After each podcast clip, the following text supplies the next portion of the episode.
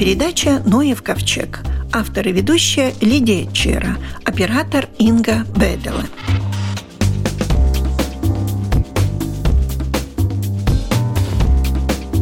Вот здесь. Вот этот Но моллюск. это камень, это же не Вот моллюск. Это да, это камень. Молоколог Марис Рудзейтис. И находимся В мы... музее Латвийского университета в коллекциях геологических, потому что там этот моллюск можно наконец-то увидеть. Но он только в камне Он сохранился. в камнях, потому что мы в порядке исключений или в первый раз моллюском года объявили давно вымерший моллюск, то есть улитку или гастропод, или брюхоногое. И вот они в этом доломите, Как маленькие шарики. маленькие шарики, да. Но это как улитка, все-таки видно, что она закручивается. Да, да, она закручивается. Ну, так как это в Доломите, так это ихний оригинальный облик сохранился только в слепках, в отпечатках. Потому что эти ракушки полностью растворены. В Доломите он растворяется. Потому что они органика, она растворяется, а камень нет, остается. Нет, это не органика, это известковые створки. Здесь это раковины. То есть, Они а- известковые. И обычно такие камни, которые состоят из множества ракушек, называют ракушняки или ракушечники, или известняки ракушняковые. Но это у нас намного старше известняков. Это доломит из Девонского периода. И этот известняк полностью стал доломитом. И эти раковины растворены. Мы говорим о тысячах лет, миллионах Мы лет. говорим о сотнях миллионов лет, вернее, около 300, 330, 350 точно, я не скажу, миллионов лет. Да, это Девонский период, у которого очень много обнажений и находки как раз в Латвии. Но такого доломита у нас в Латвии много. Доломита много, но дело такое, что он в основном под землей, и только в этих обнажениях он выходит наружу. Да, конечно, можно его увидеть в буровых кернах, иногда и в карьерах есть, в камнеломнях. И много доломита, очень хорошего, как раз такого, под водой, там, где эти плотины долгавы. Это по берегам? По берегам, по берегам. они и- и обнажены. по- И, по дну. Да, там они Обнажены, да? Э, Да, но под водой и увидеть только водолазом. Простите мне мою неграмотность, но вот знаю, что есть два природных ископаемых, которым богата Латвия. Это доломит и известняк. Вот чем они отличаются, уж простите меня. Доломит тверже или состав Э, другой? Состав другой. В свое время думали, что это одно и то же. И сказали, известняки все были. Потом оказалось, что часть известняков все-таки состоит из другого минерала, и назвали его доломитом.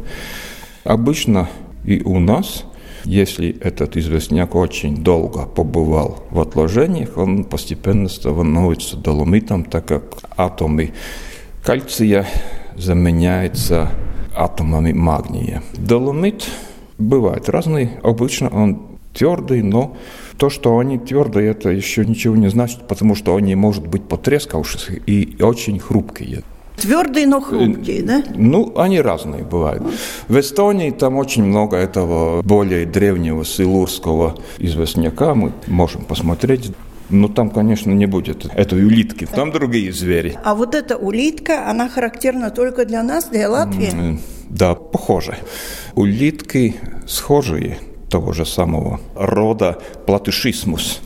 Схожие есть везде, но в Латвии он назван как раз именем платышисмус Киршхолменсис. Кирхолм – это гора с церковью Кирхе, Кирхолм. И это было начало этого населенного пункта, который потом называли Кирхолм, ну а потом уже Саласпилс. Вот как. Так вот. Саласпилсе, Да, да. И интересно то, что первую опись этой улитки, этого фасилии сделал латвийский исследователь, который родился в населенном пункте Кабеле, что недалеко от Кулдыги. Это был Александр Кайзерлинг, который участвовал в экспедициях. И эта улитка называется в полном названии платишисмус Киршхолменсис, Кайзерлинг, потому что автор там тоже упоминается. Да. А что это за время, когда это, он это исследовал? Это время, там время. сложно, потому что он был в одной экспедиции, во второй, и между этими экспедициями вышли эти описи этой книжки. Это было 1840 примерно. Все-таки не 20 век уже. Не 20 да, это был Кайзерлинг, и он участвовал в экспедициях вместе с Крузенштерном, потом с Вернойлем и Мерчисоном, с великими в то время геологами, которые ознакомили весь мир с геологическим строением России, потому что там еще было неизвестно, как это стыкуется с Европой. А вот такой доломит с этими нашими моллюсками находится еще где-то? Или мы все-таки где-то уникальны в этом смысле? Доломит Даугавской свиты находится, можно сказать, по всей Латвии, но глубоко под землей. Обнажение частично под водой, частично там, где были камнеломни около Саулкална, например, а, они да. сильно выработаны. Доломит там еще есть, но нет таких улиток в таком количестве, в такой концентрации. Вот я советовал всем посмотреть, как эти доломиты использованы в постройках Риги.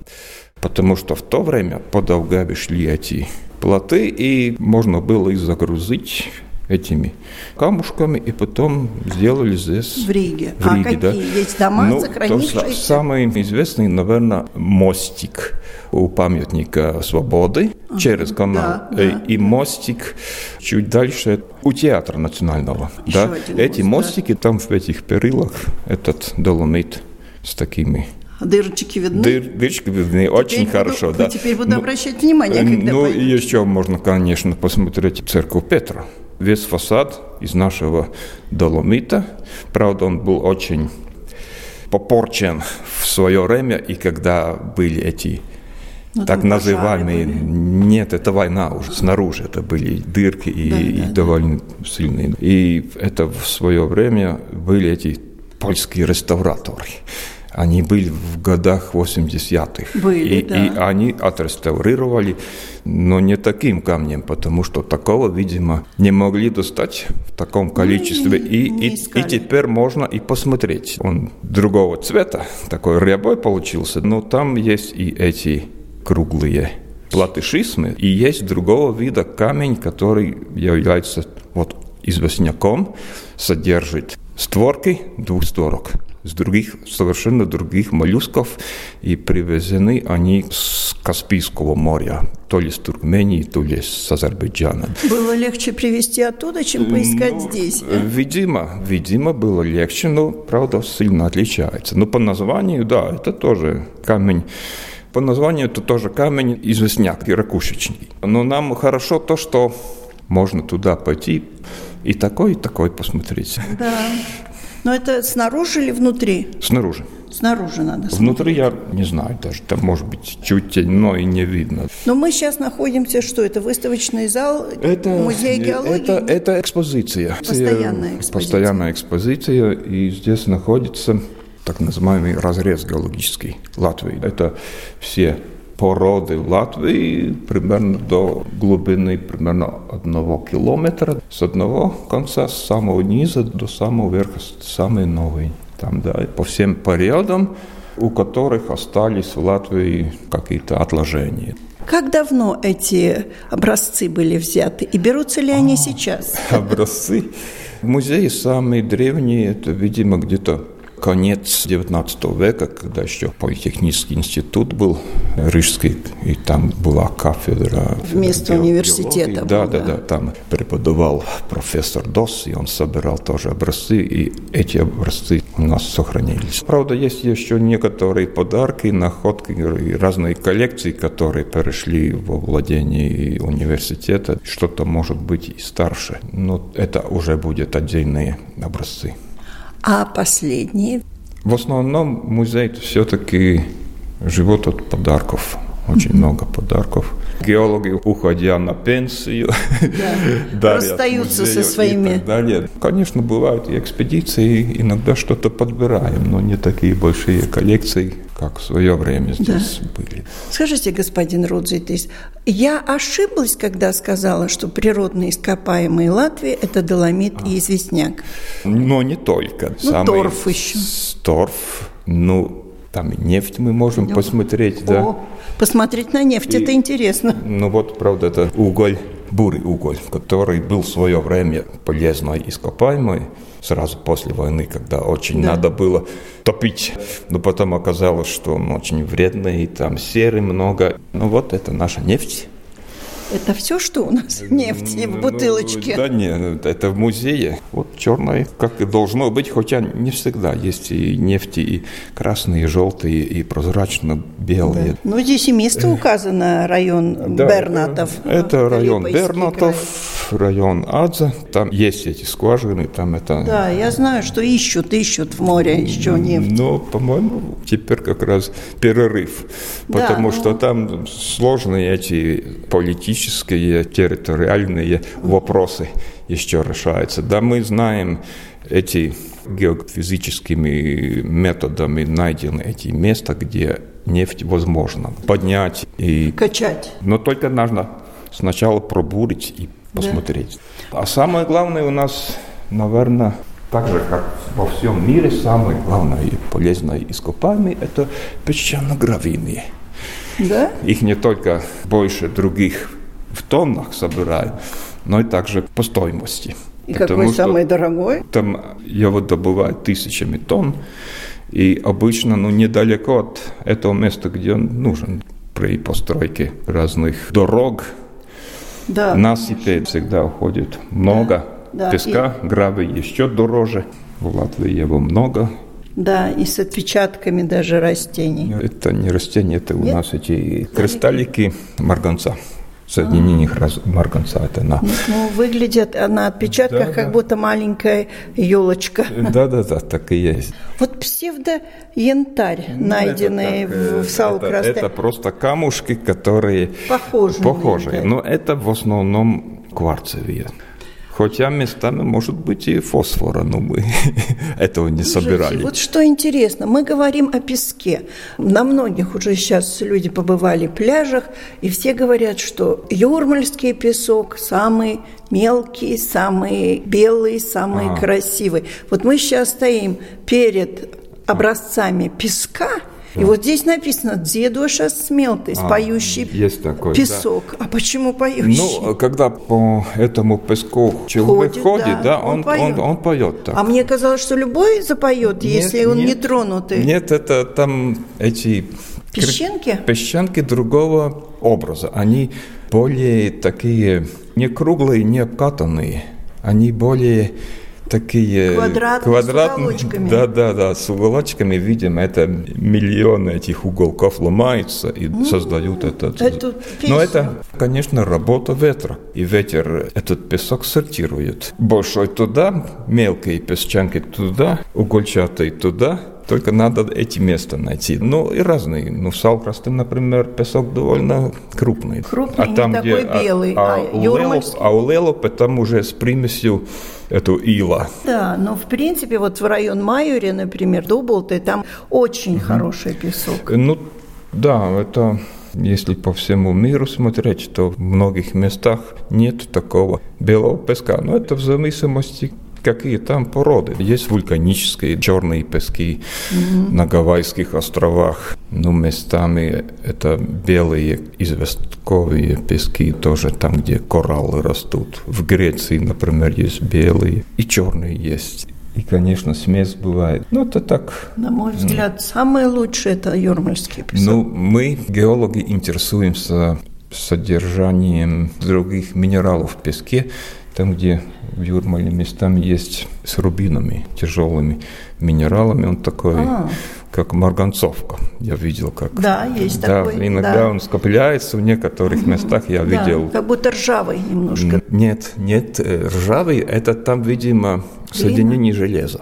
ага. железа. Ну, в глине тоже бывают эти соединения железа. А бывает она, она похожа на марганцовку. Такой, видимо, кажется здесь. Вот он это совершенно другой тон. Правда, он тоже не белый, да, но он такой, скорее, фиолетовый, с да. фиолетовым оттенком. Ну, мне бы показалось, что он просто грязный.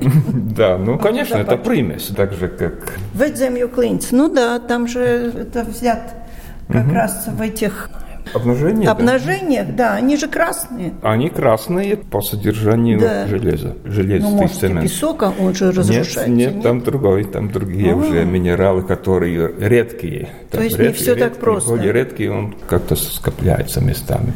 Много интересного так. можно здесь почерпнуть, да. особенно ну, когда такой экскурсовод. Ну вот глина знающий. здесь, знаете, образцы глины. Ну глины у нас много. Глины. Ну, а глина является нашим ну, конечно, природным ископаемым Конечно, тоже? правда, там в Купрове уже закрыт карьер, кажется, но в Лоде, например, там... Это один карьер у нас на всю Латвию? Нет, есть мелкие Говорят, глинистые почвы, глинистые почвы, а как добывать? А, глинистые почвы – это уже… Другое опять? Да, это там уже будет с примесями, да, это для больших работ, скажем, производства кирпича или этих труб дренажа, он не пойдет. Может быть, там какую-то посуду можно сделать. Или да. А глина тоже пластами залежит? Да, залежит. конечно. Есть очень новая, то есть четвертичная глина, у которой тысячи лет. И есть эта дивонская, которая там в Лоде. Она более красная, и ей очень много в свое время использовали. Лоде в Купрове около Саукрасты, Зени. Там тоже были большие раскопки. Но глина тоже. То есть чем она краснее, тем она стариннее. А черная да, глина? Да, да. Тогда это самая старая? У нас тоже такие есть, да. У нас это девонская глина, она старая, но и более красная. Но черная, белая тоже есть еще старше. В медицине используют, я знаю. И а даже зубную пасту делают, и да? песок для кошек. Да, тоже из глины. Керамики ищут иногда белую глину и черную глину. В основном ищут красную, потому что там тоже важен этот состав. И что с глиной происходит при температуре, например, здесь керамзит. Это сделано из глины, которая надувается при большой температуре. Она может и просто растаять и стать без пузырей. Да. Она может быть как пластолин. Ну, там огнеупорность и так далее, разные эти показатели у глины физических свойств. Глина, вот еще нашли один, ну, одно вот из ископаемое. Торф, торф, да, торф мы видим. А, ну, камни, ну, правда, это не, правда, не, это не то, что в Финляндии, но Нашли. большие валуны, это тоже материалы в свое время очень много. Больших хороших валунов просто размельчали и на железную дорожную насыпь и так далее. А Сейчас а можно было... Можно, защищены. Ну нет, ну не все, потому что, например, памятники на могилах делают тоже из да. наших камней. Защищены те, которые очень большие. Это да. дежакмени. Дежакмени. Ну, конечно, и есть эти природные. Нельзя пойти мне в Юрмале, скажем, в Скулта и забрать, скажем, грузовик хороших камней для огорода. Да, да, да, но все равно для... забирают, к Ну, забирают. забирают. Но вы в свое время, еще, еще. В свое время очень много забирали. Началось это вот, можем увидеть, каменные топоры, которые делали, да, тоже из местного материала уже из этих же камней. Но море выполаскивает все больше и больше. каждый год, я в Скулты тоже бываю часто, каждый год, там, где был чистое море, вдруг выполз камень, как будто а, он ну, вырастает. Э, море уносит этот песок, который покрывал. Ну да, мы часто теряем свое побережье именно за счет угу. того, что... Ну иногда он... бывает, что, скажем, камни вмерзли в лед, и потом ветер весной этот лед двигают да. на, на, на берег. Ну, некоторые большие камни таким образом даже зафиксированы, в каком году появились. Да, большой камень – это тоже большая редкость, так же, как да. большое дерево старое и большой камень. Но они, правда, вот некоторые верят, что камни тоже растут. Вот это растут. Вот эти растут? Вот, да, это... У вас здесь прямо на витрине? На витрине нет, но это пресноводная известь, она вся выросла уже после отступления ледника, то есть в течение где-то 10 тысяч лет вырастают, потому что у нас эти воды, которые под землей, они насыщены кальцитом, который происходит от доломита.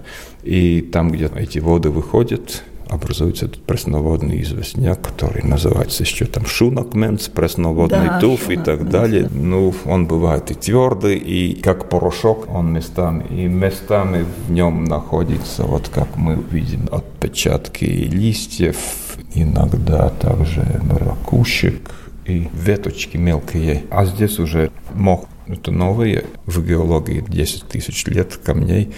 И очень много использовался также для постройки памятников. Памятник свободы, правда, без этого.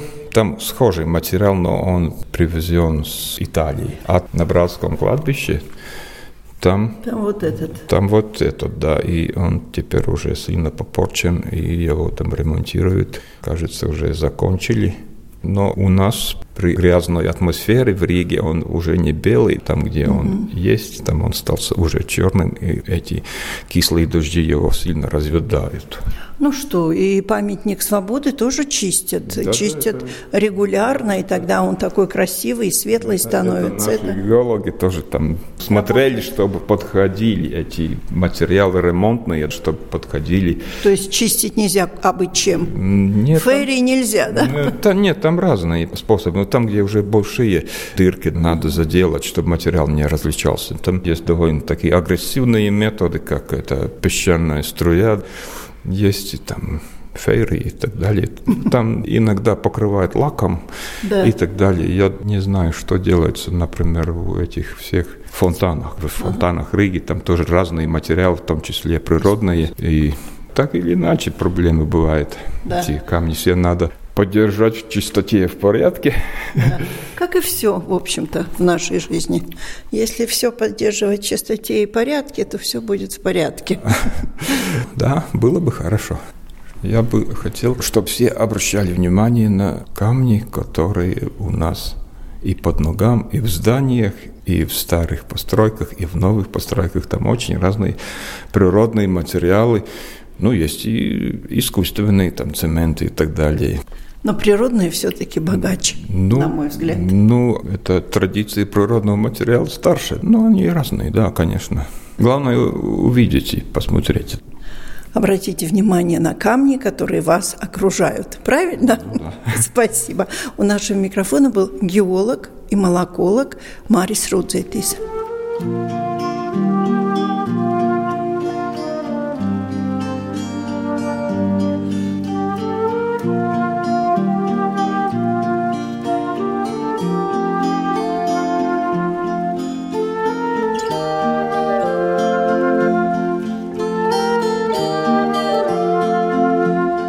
Все обходят это место. Здесь земля как будто тесто, здесь осока, кочки, мхи, нет опоры для ноги. Поговорим о болотах. Февраль месяц Рамсарской конвенции.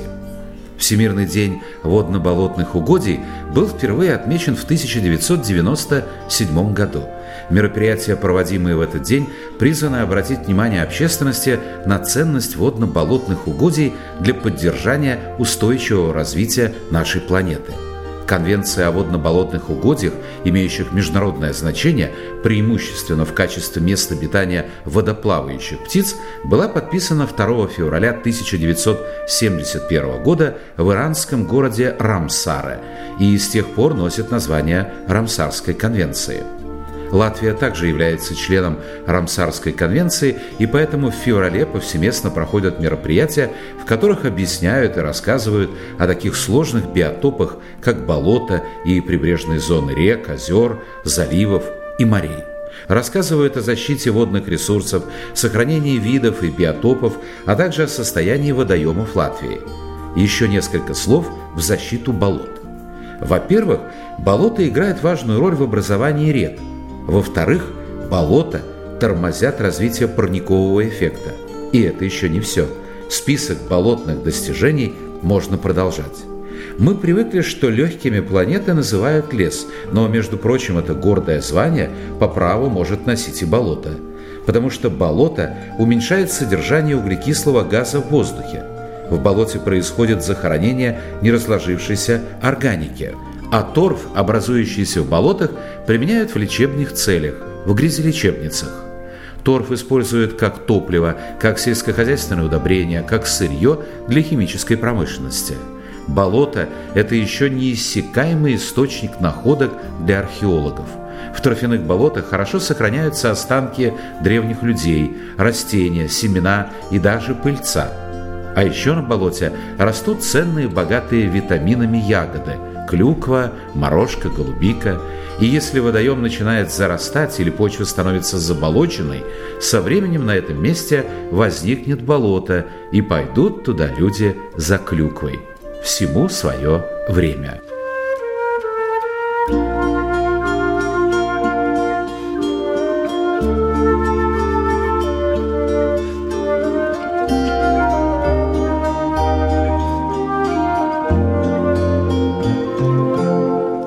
Продолжаем рассказ о короедах, говорит ведущий специалист научного института Силова Агнес Шмидц. Раньше, в советские времена, было санитарные руки, когда вырубали только свежеинфицированные ели. Но проблема в том, когда мы срезаем дерево, там остается запах, который привлекает, опять, привлекает в больших количествах. Вырубили одно дерево, а через пару недель 10 других уже инфицированы. То есть мы делаем точки инфицирования. И, во-вторых, мы как бы вырубаем свежеинфицированных, мы пока заметили, пока организации, пока вывели, жуки уже вылетели, мы срезаем пустое дерево, и только вред и никакой пользы. Из-за этого сплошная рубка хорошо, частичные, даже эти санитарные рубки плохо. Во-вторых, когда мы делаем сплошные рубки, мы ставим феромонные ловушки, Одна ловушка в сезоне может поймать до 30 и даже больше тысяч особей. То есть э, одна ловушка может защитить шесть деревьев, даже больше. Но это так сложно поставить, наставить этих ловушек? Это не панацея. Все мероприятия это профилактика. должны... Да, это профилактика. И все эти меры предосторожности должны быть Э, соблюдены в случае этих феромонных ловушек. Скажем так, если ее поставить неправильно, тогда вред будет очень-очень большим. Если поставить правильно, тогда немного ну, пользы. Польза, Но если эти мероприятия дают немножко пользы, тогда они вместе уже дают много пользы. Из-за этого одни ловушки не поможет, но если их ставить неправильно, они очень плохо будет из-за этого. Из-за этого частный собственник не может просто взять и купить э, ловушки феромоны, но если в лесу насаждение приспособлено для использования этих ловушек, тогда можно спрашивать государственной службе леса. Департамент э, леса инициировал проект, в котором будут куплены эти ловушки, и будет, наверное, механизм, как их ставить и проверять с помощью других организаций. Я думаю, что эти ловушки, возможно, будет использовать тоже частным собственникам, потому что государственные леса это уже делает, у них свой план, все уже отработано, все работает. Проблема, что половина всех лесов – это частные собственники. Частному собственнику лес, ну, скажем, там пару гектаров или пять гектаров. По отдельности невозможно планировать защиту от короеда. Но если планировать в большом масштабе, тогда каждый собственник уже мы видим как э, комплекс. И так можно этими ловушками работать, и будет польза. Если говорить географически, какие края, какие районы Латвии больше подвержены вредительству короеда? По данным Национальный мониторинг леса, там есть э, часть мониторинг вредителей и болезней э, леса. Из этих данных прошлого года видно, что не во всей Латвии ситуация ухудшилась. Но, хотя во всей Латвии популяция выросла типографа, но в основном самые э, под риском насаждения в центральной и северной части Латвии. Ну, может, и западной части Латвии тоже немножко. Там ситуация, скажем, около Лубаны. Очень... В 2017 году были довольно большой потоп, если помните. И э, Педедзе, это река, вышла из своих берегов. берегов на больших площадях. И там ельные насаждения усохли. И типограф там размножился, и это большая угроза. И второй такой регион, это национальный парк Гауи, около Цесис. Там просто очень много защищенных насаждений. Ну, это, конечно, нормально, но там тоже типограф э, размножился. Там надо думать, как э, его остановить вокруг этих защищаемых насаждений. Вот это еще одно свидетельство того, что однородные леса все-таки очень подвержены заболеваниям и вот таким насекомым. Если только одна ель, если только одна сосна, то и виды, которые поражают эти леса, они тоже быстрее распространяются.